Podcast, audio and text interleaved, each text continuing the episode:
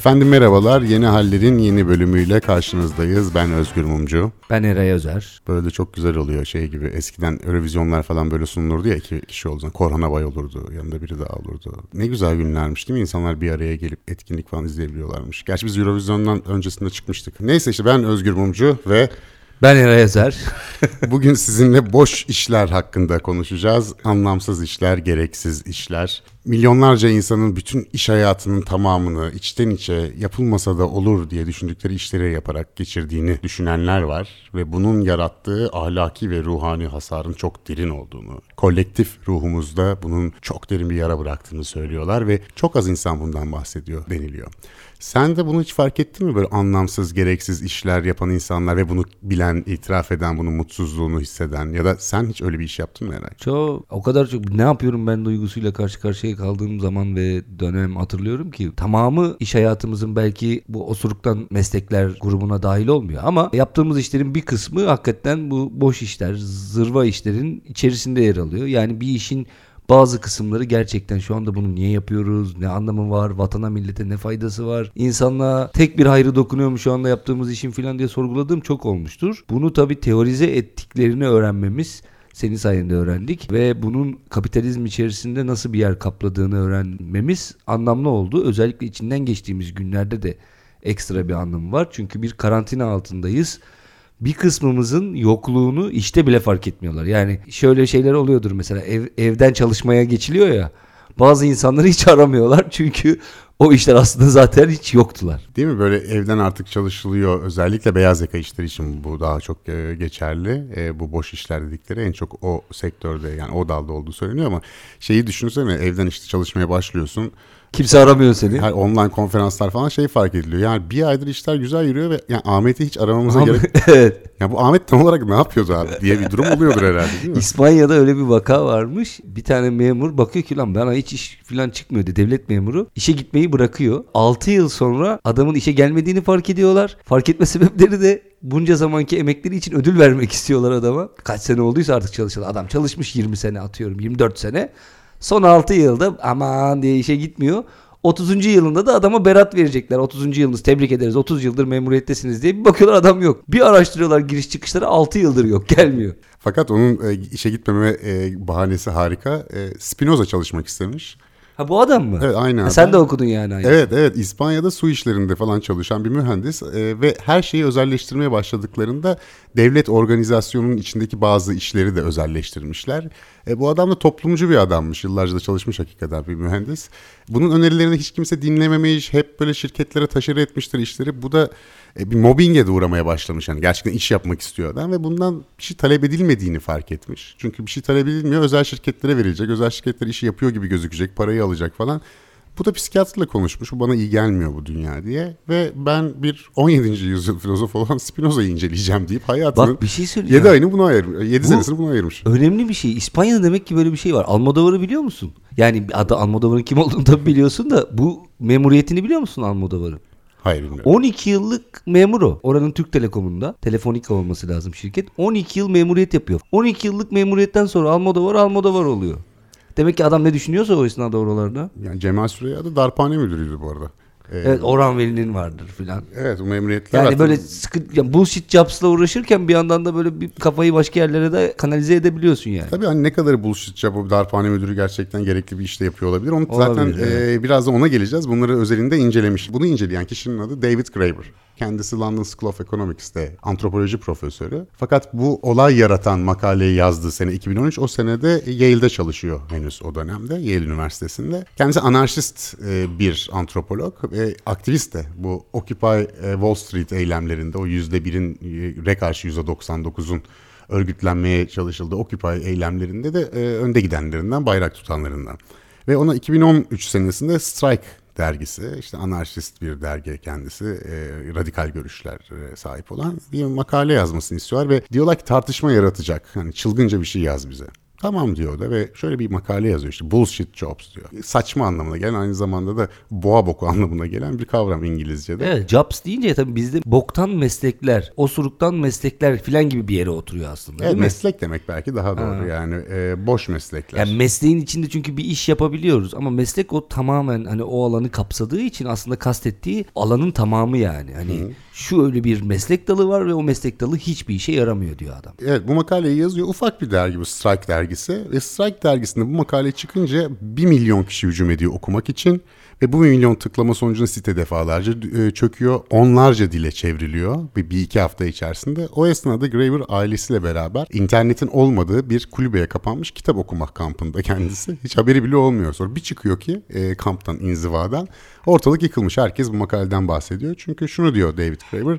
Kapitalist sistem içi boş, insanları tatmin etmeyen ve onları yabancılaştıran işler üretiyor diyor. Bunlar da anlamsız şekilde bütün iş gününü bir şeyler yapıyor gibi durmanız gerekiyor diyor. Aslında diyor yapılan incelemeler de bunu göstermiş. Bir iş günü içerisinde çoğunlukla işle alakalı çok az iş yapılıyor. Yani mesleğinizle ilgili çok az iş yapıyorsunuz. Evet bunu herki yani beyaz yakalıların çoğu bilir zaten. Evet ve bunu diyor ki e, yani bir çiftçiye bunu isteyebilir misiniz diyor. 9'dan 5'e tarlasına giden bir çiftçi kötü bir çiftçidir diyor. İnsanlığın doğası böyle çalışmak üzerine örgütlenmemiştir. İnsanın doğası bir öğrenci gibidir. Biraz kaytaracak son dakikada asılacak. Biz her şeyi böyle yapmaya alışığız aslında diyor. Ve bize bir yanlış bir protestan ahlakın getirmiş olduğu bu çalışma meselesi bilmem ne falan insanları boş zaman bırakmamak ve çalıştırmak üzerine kuruludur gibi bir konusu var. Tabii bir de şey de var. Oraya da geleceğiz de boş çok da boş bırakırsan kafası böyle marjinal marjinal fikirlerle dolabilir gibi bir durum var yani. Evet yani kapitalizmi senin kontrol altına almak istiyor sana meşgale veriyor ve anlamsız işler doğuruyor diyor. Ve e, bu makale müthiş bir karşılık buluyor. İnsanlar gerçekten e, o güne kadar içten içe hissettiklerini tercümanı olan bir makaleyle karşılaşıyorlar. Bunun üzerine YouGov şirketi, büyük bir araştırma şirketi, İngiltere ve Hollanda'da bir araştırma yapıyor bu kitabın gördüğü ilgi üzerine. Şunu soruyor yani siz işinizin, mesleğinizin dünyaya anlamlı bir katkısı olduğunu düşünüyor musunuz? Katılımcılardan İngiltere'dekiler %37 işimin dünyaya anlamlı bir katkısı yok diyor. %13'ü valla emin değilim diyor. Hollanda'da ise bu oran %40'a çıkıyor. Yani %40'ı bu insanların benim işim olmasa da olur. Hiçbir faydası yok dünyaya. Hatta bazı durumlarda zararı bile var diyen insanlar. Ve diyor ki Graeber bunun üzerine bir kitap yazıyor. Bütün bu verileri değerlendirdiği ve bir e-mail adresi veriyor. İnternet sitesinde sosyal medya hesaplarını. insanların kendi işleri hakkındaki düşüncelerini ona aktarması üzerine bir sistem kuruyor. Birçok da tanıklık topluyor diyelim. Bunların hepsini incelediği bir kitap yazıyor. 2018 senesinde e, bu kitabın adı işte Bullshit Jobs. Bir teorisini kurmaya çalışıyor. Boş işler, zırva işler diye. Daha sistematik bir şekilde anlatmaya çalışıyor kalınca uzunca bir kitap ile. Tabii bu arada şöyle bir ayrımda da bulunuyor. Bullshit jobs hani biz çevirirken işte zırva işler, zırva meslekler, osuruktan meslekler filan dedik. Ama burada kastettiği şey asla işin e, kazancıyla, çalışma şartlarıyla ilgili. Yani bizim kötü meslek ya bu meslekte yapılır mı dediğimiz işler değil. Bu bullshit jobs, o suruk meslekler yüksek maaşlı, ondan sonra baktığında havalı, fiyakalı, çok karizmatik bir şey yapıyormuşsun gibi gözüken ama birazcık yakından baktığında da e, aslında hiçbir şey yapmadığın yani olmasa da olacak. Bundan dünyanın hiçbir şey kaybetmeyeceğinin netice itibariyle ortaya çıktığı meslekler. Şimdi şundan başlatıyor zaten Graeber e, argümanını de dayandırdığı hikaye şu. Keynes var işte hepimizin bildiği Keynesyen e, ekonomik modeli getiren e, işte bir anlamda aslında sosyal demokrasinin de kurucusu. E, çok önemli. Devleti de çok boşlamayın filan diye hayatımıza girer. Evet işte New Deal yapıyor Amerika Birleşik Devletleri'nde büyük e, buhrandan sonra ne yapıyor? Devlet de diyor e, iş- işte e, sektörde girmelidir, devlet yatırımları önemlidir. E, devlet katkısıyla büyük krizlerden kurtulabilir. Biraz daha kamucu bir yanı var. Sosyal demokrat diyebiliriz. Neyse Keynes ama çok saygı duyulan ve bütün iktisat derslerinde herhalde yani 5 kişiden bahsediliyorsa bir de Keynes'dir. Onun şöyle bir öngörüsü var Keynes'in. Bu 1928 senesinde e, yazdığı bir kitapta şunu söylüyor Keynes. Diyor ki teknolojik gelişme öyle bir noktaya gelecek ki 100 sene sonra diyor. Yani 2028 şu aralar. Özellikle batı devletlerinde haftada 15 saat çalışmak yeterli olacak teknolojik ilerleme sebebiyle diyor. Ve ondan sonra insanlar o 15 saati de sırf sıkılmamak için ne yapacaklarını bilemedikleri için hani onlara da verelim o kadar çalışsınlar diyor. Keynes'in bu öngörüsü niye yerine gelemedi diyor Graeber. Aslında teknoloji buna yeterli diyor. Hepimiz günde 3 saat çalışsak hayli hayli dünya üretimine yeterli diyor. Ama insanları boş bırakmamak isteyen ve kendi kendine bir feodalite yaratan iş dünyası, bu beyaz yaka dünyası bir feodal sistem üretiyor ve bu da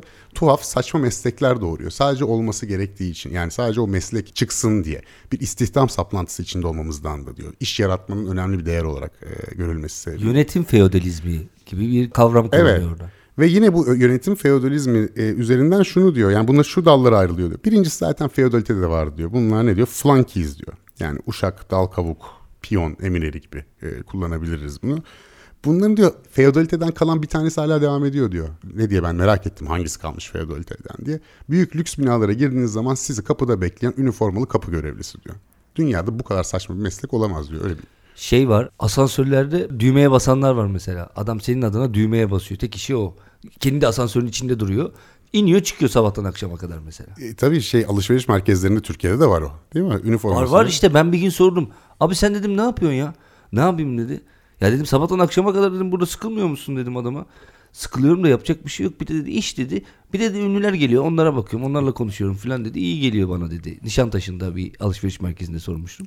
Yani bu tamamen işte işvereni ve e, tüketiciyi memnun etmek, kendisini kıymetli hissettirmek için dünyanın en lüzumsuz işi. E, aynı şekilde kapı görevlisi de öyle. Anahtarını da açar girersin içeri. Adamın biri niye senin kapının düğmesine basacak? Ya zaten kapı seni gördüğü zaman dönmeye başlıyor abi otelde. Ya, e, doğru.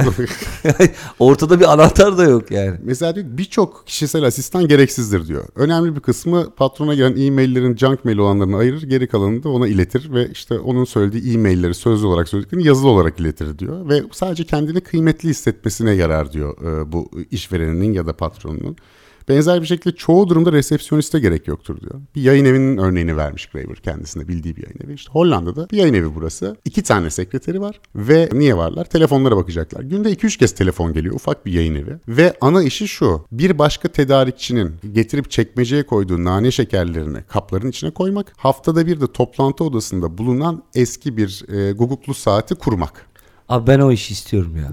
Mükemmel iş değil mi yandan? Vallahi istiyorum bak. Çok güzel yaparım. ben. Niye var bu iş diyorlar? Çünkü bu iş şu sebeple var. E, yayın evini önemli hissettirmek için. Birisi geldiği zaman seni bir resepsiyonun karşılaması. Tamamen anlamsız Ya bir biz hikaye. Radikal'de biz spor servisinde editörlük yapıyoruz tamam mı? Ama aynı zamanda da tabii maç oluyor yazıyoruz. Fotoğrafımız çıkıyor, imzamız çıkıyor filan. Adam aradı Radikal Spor Servisini mesela. Bir tane telefon duruyor ortada abi. Ne olacak yani? Açarsın böyle. Merhabalar. Eray Özer Bey ile görüşebilir miyim? Buyurun benim dersin. Böyle bir adamda bir hayal kırıklığı. Ne? Telefonu Eray Özer kendisi mi açıyor filan? Ha helikopterle geliyoruz. Biz de ulan zaten maaşımız normal asgari ücrette yakın maaş alıyoruz. Bir tane telefon var. Biz çalışıyoruz bize de kıyak olsun diye bu çocuk da ismi duyulsun falan diye de 25 yaşındayız yazı yazdırıyorlar gazeteye. Zannediyor ki benim asistanım var. Asistan açıyor telefonu. O işte Eray Bey mi? Tabii hemen bağlıyorum filan.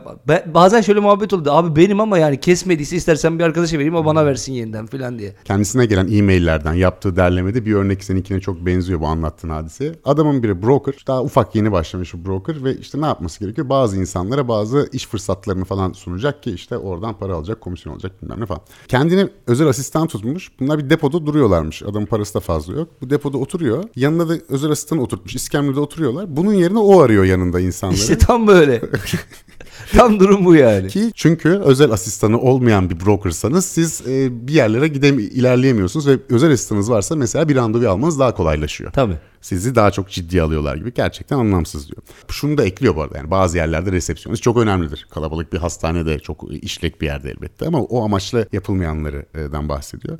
İkincisi de goons diyor buna eşkıyalar, fedailer. Bunlar da e, genelde gereksiz işler için bir takım fedailikler yapılması gerekir. Yani gerekli ya da gereksiz işler için. Bunlar nedir diyor? Halkla ilişkiler. Çoğunlukla gereksizdir diyor.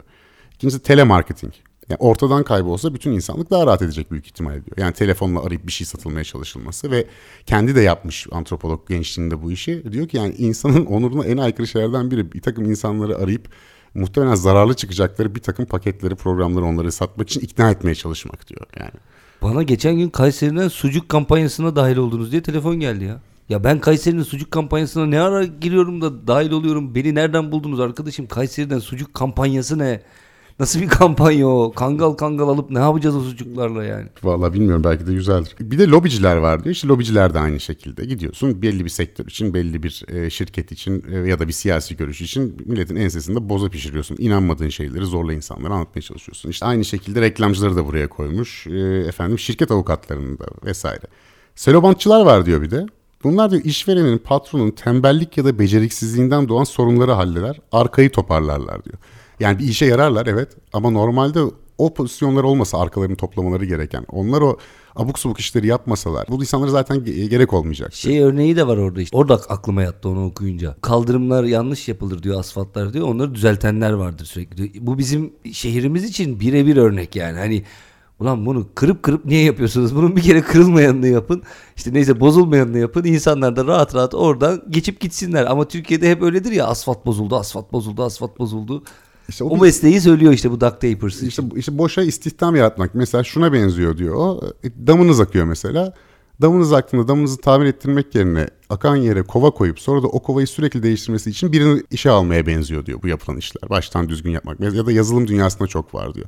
Yani yazılımı böyle kaytarıp yapıp ondan sonra yazılım sürekli bozulması ve onun sürekli IT'ciler tarafından düzeltilmeye çalışılması hadisesi. Bir de diyor kırtasiyeciler var. Box stickers diyor. Hani bir takım şeyleri tik atanlar e, dosyalarda. Bunlar diyor bürokratik yazışma, ciddi gibi göstermek için yapılan işi kimsenin okumadığı raporlar hazırlamak, onları insanlara göndermek, anlamsız toplantılar yapmak, e, yani kırtasiye üretmek. Bunların yaptığı iş o.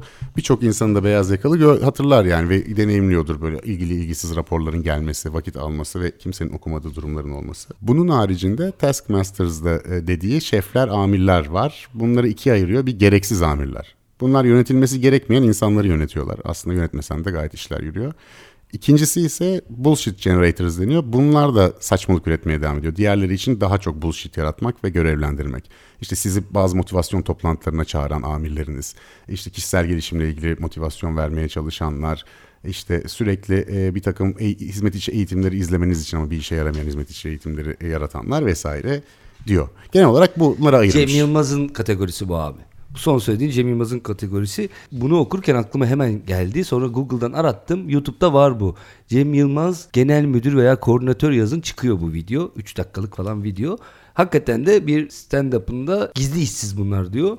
Biz diyor aramızda hiç iş yapmayanına diyor koordinatör deriz zaten diyor. Bu yönetici pozisyonları için söylüyor. Bir de diyor genel koordinatör vardır ki o diyor iş yapmayanın iş yapmayanın iş yapmayanıdır diyor. Çok tatlı anlatıyor. Günaydın günaydın gidersin zaten diyor ona günaydın. Ahmet Bey günaydın, Mehmet Bey günaydın. Saat 11 birazcık soliter. Papaz kız aldın verdin. Twitter'a I'm at work. Ondan sonra bir ne yapıyoruz bugün toplantısı. Arkasından öğle yemeği. Sonra onun arkasından çok yedik bir soda. Arkadan sonra bugün ne yaptık toplantısı. Çıkış. Bütün beyaz yakalılar böyledir diye anlatıyor Cem Yılmaz. Aslında normalde Keynes'in söylediği noktaya varsaydık eğer şöyle bir durum olacaktı ya işte hepimiz 15 saat çalışacaktık. Her şeyi robotlar yapıyor olacaktı vesaire. Aslında ana iş kollarında yani insan emeğinin çok e, yoğun kullanıldığı bazı alanlarda gerçekten robotlar işi devraldılar. Mesela otomotiv sektörü böyle gerçekten bir robotlaşma var. Fakat bütün bunların yanında bir yandan da 1980'den 2018'e gelindiğinde çalışan insan sayısı toplam nüfusun %44'ünden %58.6'sına yükselmiş. 2.3 milyardan 3.4 milyara gelmiş. Aslında yapılacak işler azalıyor. Gerçekten de bir otomasyon devreye giriyor. Fakat bir takım işler icat ediliyor ve bu işler David Graeber'ın dediği gibi aslında herhangi bir işe yaramayan işler. Yine burada rahmetli Foucault'a gelmek gerekiyor. Foucault'un kapatılma hikayesi çünkü burada da çalışıyor. Buradan da ama aslında ona alternatif yine Foucault'dan yola çıkarak alternatif geliştiren Deleuze'e geleceğiz. Foucault der ya işte insan kapatılır. Enclosure spaces diye anlattığı şey o. Kapatılma alanları.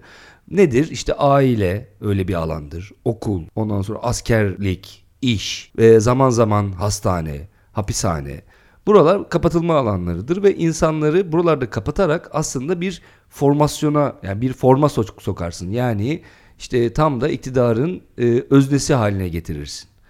Deleuze diyor ki doğru tamam bu kapatılma alanları var ama artık diyor bu postmodern dünyada yavaş yavaş bu kapatılma alanları bu anlamıyla yok oluyor. Yani aile kurumu, okullar, işte bugün bile uzaktan eğitimi konuşuyoruz. Mesela bu korona vesilesiyle İşte iş hayatı uzaktan olabilir mi? Bugün birebir yaşıyoruz vesaire. Daha diyor böyle serbest gezen mekanizmalar devreye giriyor diyor yönetim açısından. İnsanları meşgul etmek için kapatılma alanlarına ihtiyaç giderek kalkıyor diyor. Tabi bunlardan konuşurken şunu da söylemek gerekiyor. Aslında bütün bu kavramların başında Özgür Marx'ın yabancılaşması geliyor insanın ilk aklına. O da neydi? Üretim araçları olacak. Üretim araçlarının sahibi işçiler değil de işverenler oluyor.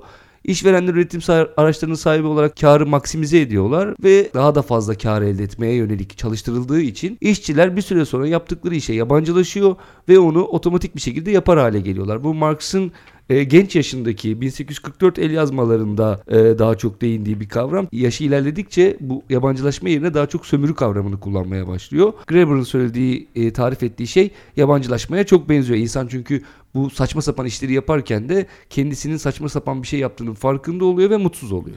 Benim de aklıma şey geldi. E, yani bu sosyal medyanın falan olmaması eski tarihlerde bir yandan da iyiymiş. Şimdi bugün mesela rahmetli Marx yaşıyor olsa e, virüs işte bulaşıyor hijyenik değil diyerek mesela sakalını kesip Instagram'a ve Twitter'a sakalsız fotoğrafını koyup altına hashtag falan yazacak mıydı mesela değil mi bugün yaşıyor olsaydı? İşte onları hiç öyle hayal etmeyeceğiz. Hiç girmeyeceğiz, düşünmeyeceğiz bile. Sonra mutsuz oluruz. Gerek yok yani. Değil mi? Engelsiz selfie falan konuyor. Çekilmiş. Yani benim de aklıma... Yine engelsin evinde kalıyorlar tabii böyle şeyde karantinada. Ya güzel sponsor olmuş hakikaten. Ama yani rahmetli Engels de e, dost gibi dost, insan gibi insanmış gerçekten. Zor zamanında vesaire hep sahip çıkmış ve yani e-maillere bakış e-mail diyorum aralarındaki yazışmalara bakıyorsun. e-mailler. E-mailleri. Marx da yani pek de böyle iyi davranmıyor Engels'e ya. Bir yakını karısı ölüyor mesela Engels'in. Başsağlığı falan dinlemiyor. Para istiyor tekrar falan. Yani Marx'ın da böyle bir durumu var. Ee, ancak bu arada damadı da e, Lafarge tembellik hakkının yazarı. Yani tam aslında konumuza değiyor yine. Doğru doğru ama o, o da işte e, sonunda çok iyi olmadı Lafarge'ın da. E, Marx'ın kızıyla evliydi. İkisi de intihar etti yanılmıyorsam. Marx'ın peki o Lafarge'a yazdığı mektubu biliyor musun meşhur mektup? Ne hayır hatırlıyorum. ya Marx olmuşsun koskoca işte dünya ile ilgili işte insanlıkla ilgili büyük büyük fikirler bir yandan sömürü, eşitsizlik, adaletsizlik falan derken Lafarge'a mektup yazıyor. Genç adam gördüğüm kadarıyla sabit bir işiniz yok. Kızıma bakabileceğinizden emin misiniz? Bir takım masrafları var kızımın falan diye. Ya o kendi baksın ailesi fakr zaruret içinde yaşadı. Adamcağız sanki düzenli geliri vardı. Hep sürekli karısını bir takım şeyler. Evlat olunca öyle olmuyor. Haklı haklı haklı adam da haklı. Yani şuraya geleceğim. Bu yabancılaşma meselesine benzer bir yerden hareketle Graeber'a şu itirazda bulunuyorlar. Bir defa abi sen ekonomiden çok anlamıyorsun galiba diyorlar. E, Graeber'a ve çok basit bir okuma yapıyorsun. Dışarıdan öyle gözüküyor olabilir. Bu işler boş, zırva gözüküyor olabilir ama e, nasıl mavi yakalı bir somun sıktığını zannediyor. Bu da anlamsız bir iş. Yani yabancılaşıyor ama bir totalde fabrikanın üretim ağı içerisinde bir dişliyor ve sonuçta bir şey çıkıyor. Araba çıkıyor. Adamın da onun bir somununu sıkıyor sadece.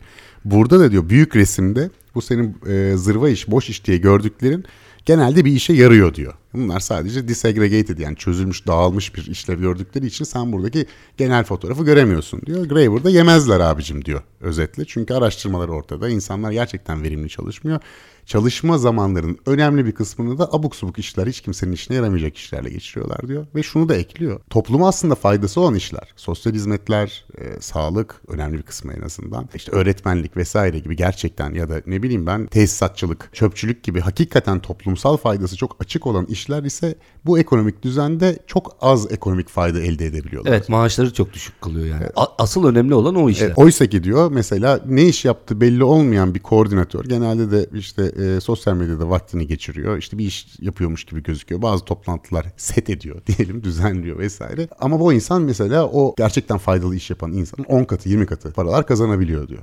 Ve Graeber'ın önerisi şu. Aslında yine Marx'ın söylediği şey. Marx diyordu ki yani karı artı değeri ortadan kaldırırsak üretim ilişkisini bu üretim araçlarının sahibi olma ve bunun üzerinde karı maksimize etmeden çıkarırsak insan ne yapar? günde işte 3 saat çalışarak bütün toplum kendisine her bir birey 3 saat çalıştığında bütün toplum kendisine yeter e, derecede değeri üretir hale gelir ve bunun dışında kalan zamanlarda sanatla uğraşır, kendini gerçekleştirmekle uğraşır. Graeber da buna benzer bir şey söylüyor. Diyor ki aslında zaten realde 3 saat çalışıyoruz arkadaşım. Geri kalan zamanlarda yatıyoruz diyor. Graeber'ın önerisi bu noktada şu. Herkese belli bir minimum bir maaş verelim. Ee, insanlar gerektiği kadar çalışır hale gelsinler. Bu lüzumsuz işleri ayıklayalım ve ondan sonra da herkes kendi işini yaparak onun dışında da kendi istediği alanlarla bu arada boş kaldığında insanın Hani öyle sanıldığı gibi insan tavana bakar, içki içer, duvara bakar olmaz diyor. Çünkü insanın tabii bu temel varsayımı o. İnsanın toplum yararına bir şey yapma gibi bir içgüdüsü vardır doğru yönlendirilirse. Bu güdüyü kullanarak bir şeyleri üretmeye başlar insan yani diyor gerçek anlamda. Zaten şunu da diyor yani birçok insan ben de antropoloji profesörüyüm diyor. Senin işin nasıl boş diyebilir diyor. Fakat şunu da ekliyor. o da doğru. şunu da ekliyor. Ya diyor mesela hiçbir işlevi olmayan bir mühendis mi daha iyi yoksa Spinoza üzerine uzmanlaşmış bir adam mı daha topluma daha çok faydası vardır diyor. Şöyle bir şey diyor bir de yakaladığımız bir an var diyor bu işlerin saçma sapan olduğunu. O da şu diyor mesela Barack Obama bir gün dedi ki diyor işte herkese tek sigorta getirilmesi meselesi. Her ne kadar Obama da sağlık sigortasında birçok reformlar yapsa da Obamacare vesaire Medicare for All yani herkes için sabit bir sigortanın olması meselesinde Bernie Sanders falan ileride. Demokratların genelinde böyle bir anlayış yok. Daha sol kanadın e, önerdiği şey bu e, teklif. Barack Obama diyor ki tek sağlık sigortasına geçince bir sürü gereksiz kırtasiye bürokrasiden kurtulacağız diyor insanlar bundan ötürü çok mutlular. Fakat bunun milyonlarca iş demek olduğunu da unutmayalım diyor. Yani hiçbir işe yaramayan yani bir sürü sigorta şirketi var orada çalışan bir sürü insan var. Poliçeler düzenliyorlar işte onun bürokrasisi vesaire. Tek bir sigorta olsa bunlar ortadan kalkacak. Ve gerçekten gereksiz işler bunlar. Tabii. Hakikaten diyor. Ve diyor ki yani biz hala bu kadar teknoloji gelişmişken günde 3 saat çalışmayla aslında şu anki üretimi yapabileceğimiz gözüküyorsa bu teknoloji varken elimizin altında. Mavi yakalı işleri azalırken beyaz yakalı işlerin sürekli gereksiz yere şişmesi ile karşı karşıyayız diyor. Ve hayatımızı geçindiremiyoruz hala bütün bunlara rağmen. Deli gibi çalışıyoruz. Boşu boşuna çalışıyoruz çoğu zaman. Anlamsız işler yapıyoruz. Ve diyor ki herhangi bir köylü toplumundan ya da onu bırakayım ya diyor orta çağdaki herhangi bir serf günlük olarak bizden daha az çalışıyordu diyor. Tamam çok kötü koşulları vardı ama bizden daha az çalışıyordu. Bizim kendimize ayırabileceğimiz çok az bir vakit kaldı. O vakti de zaten nasıl eğleneceğimizi, boş vaktimizi nasıl geçireceğimizi düzenliyorlar. Eve gidiyorsunuz yorgun argın Netflix'ten üst üste diziler izliyorsunuz diyor. E sizin Spotify'a, Netflix'e, oraya buraya abone olmanız gerekiyor. Onun için de bir sabit gelire ihtiyacınız var. Belki de oraya döner diye bir endişesi vardı New Yorker'ın e, yaptığı bir incelemede. Tamam iyi hoş da diyor. Sonunda hepimize bir sadaka gibi para verecekler. Evimizde oturup dizim izleyeceğiz yani bütün gün diyor. Çünkü o para da yetmeyecek diyor. Falan filan bir sürü tartışma konusu Zaten var. İşte tam da bunları kafaya takmayın. Çok da düşünmeyin diye bunlar oluyor hikayesi var ya. Yani e, senin yani günlüğü işle uydurulmuş bir işle dolduruyor akşamını nasıl geçireceğini planlıyor. Kapitalizm denilen şey. Buna Frankfurt Okulu'nda Adorno ve Horkheimer e, Weapons of Mass Deception deniyor. İşte bu radyo, internet, televizyonlar, medya vesaire sana çünkü şunu anlatıyor. Diyor ki bakın bu meşru bir sistemdir. Böyle yapmak lazım. Sabah işe gitmek lazım. Akşama kadar orada bulunmak lazım. Akşam çıktığında işte akşam yemeğinden sonra şunu izlemen lazım. Şöyle yapman lazım. Bunu bilmezsen eksik kalırsın filan diye bu etrafını saran bir kitlesel aldatmaca e, dünyası var diyor Adorno ve bu aldatmaca dünyasının bir parçası olmanı ister sistem. Çünkü niye? Başıboş kalırsan lan bu sistemde bir tuhaflık var diyebilirsin. Niye ben bunları yapıyorum diyebilirsin. Ben günde 12 saat çalışıyormuş gibi yapmadan gerçekten çalışacağım kadar çalışıp geri kalan zamanını istedi zamanımı istediğim gibi geçireyim diyebilirsin ve bunlar tehlikeli düşüncelerdir diyor özetle. E, Graeber da buradan hareketle diyor ki 1960'larda zaten refah devletinin iyi durumda olduğu Batı ülkelerinde e, bu refah devleti 2. Dünya Savaşı'ndan sonra alttan bolluk işte baby boomerların çıktığı dönem onların talepleri neydi zaten? Bu işler değişsin. Bu düzen böyle gitmez. Yani insanlara boş vakit verdiğin zaman meseleye uyanıyorlar gibi bir durum da var. Ve zaten 68'de Fransa'daki en ünlü sloganlardan biri metro, bulo, dodo. O da şu demek yani metro, iş, uyku. Bütün hayatınızı buraya kilitliyorsunuz. Biz buna mecbur değiliz ki o zaman biraz daha boş vakitleri var ve ekonomik olarak daha iyi durumdalar. Bunu da engellenmeye çalışıyor diyor ve çok önemli bir başka nokta da şu. Programın başında da bahsetmiştik ama topluma anlamlı bir katkı sağlayamayınca ve bunun da farkında olunca günlerimiz aslında anlamsız işler yaparak geçirince toplumsal ruhumuzda ciddi yaralar açılıyor diyor. Ve şu örneği veriyor. Dostoyevski bundan bahsetmiş. Sibirya'daki mahkumlardan bahsederken. Diyor ki Sibirya'daki mahkumlar çoğu zaten azılı katildir bilmem nedir, kabadayıdır, külhan beyidir. Bunlar kolay kolay moralleri bozulmaz ya da e, zorluklardan kaçmazlar diyor. Bu insanlara çok ağır işler verseniz diyor. O işin sonunda mesela bir bina yapıyorsa o binada cezaevine ek bina olsun önemli değil. Sevmediği bir şey olsun önemli değil ama sonunda bir şey çıktığını görüyorsa o insanlar çalışır diyor Dostoyevski. Ama dünyada yapılabilecek en büyük bir işkence o insanları getirip bütün gün boyunca mesela onlara çukur kazdırıp günün geri kalanında da o çukuru kapattırmaktır. Eğer anlamsız bir döngüde olmaya başlarlarsa insanlar o işi yapamamaya başlıyorlar ve bundan büyük bir işkence ve gurur kırıcı bir durum yoktur diyor E Dostoyevski. tabii çok aynı şey geçerli. Yani sana resmen bir iş icat edilmiş ve o işi yaparken kendin de aslında yaptığın işin çok anlamlı olmadığının farkındasın ve mutsuz oluyorsun. Ama şu da var bir yandan. Hani bu hakikaten kötü bir durum o meslekleri yapan insanlar açısından.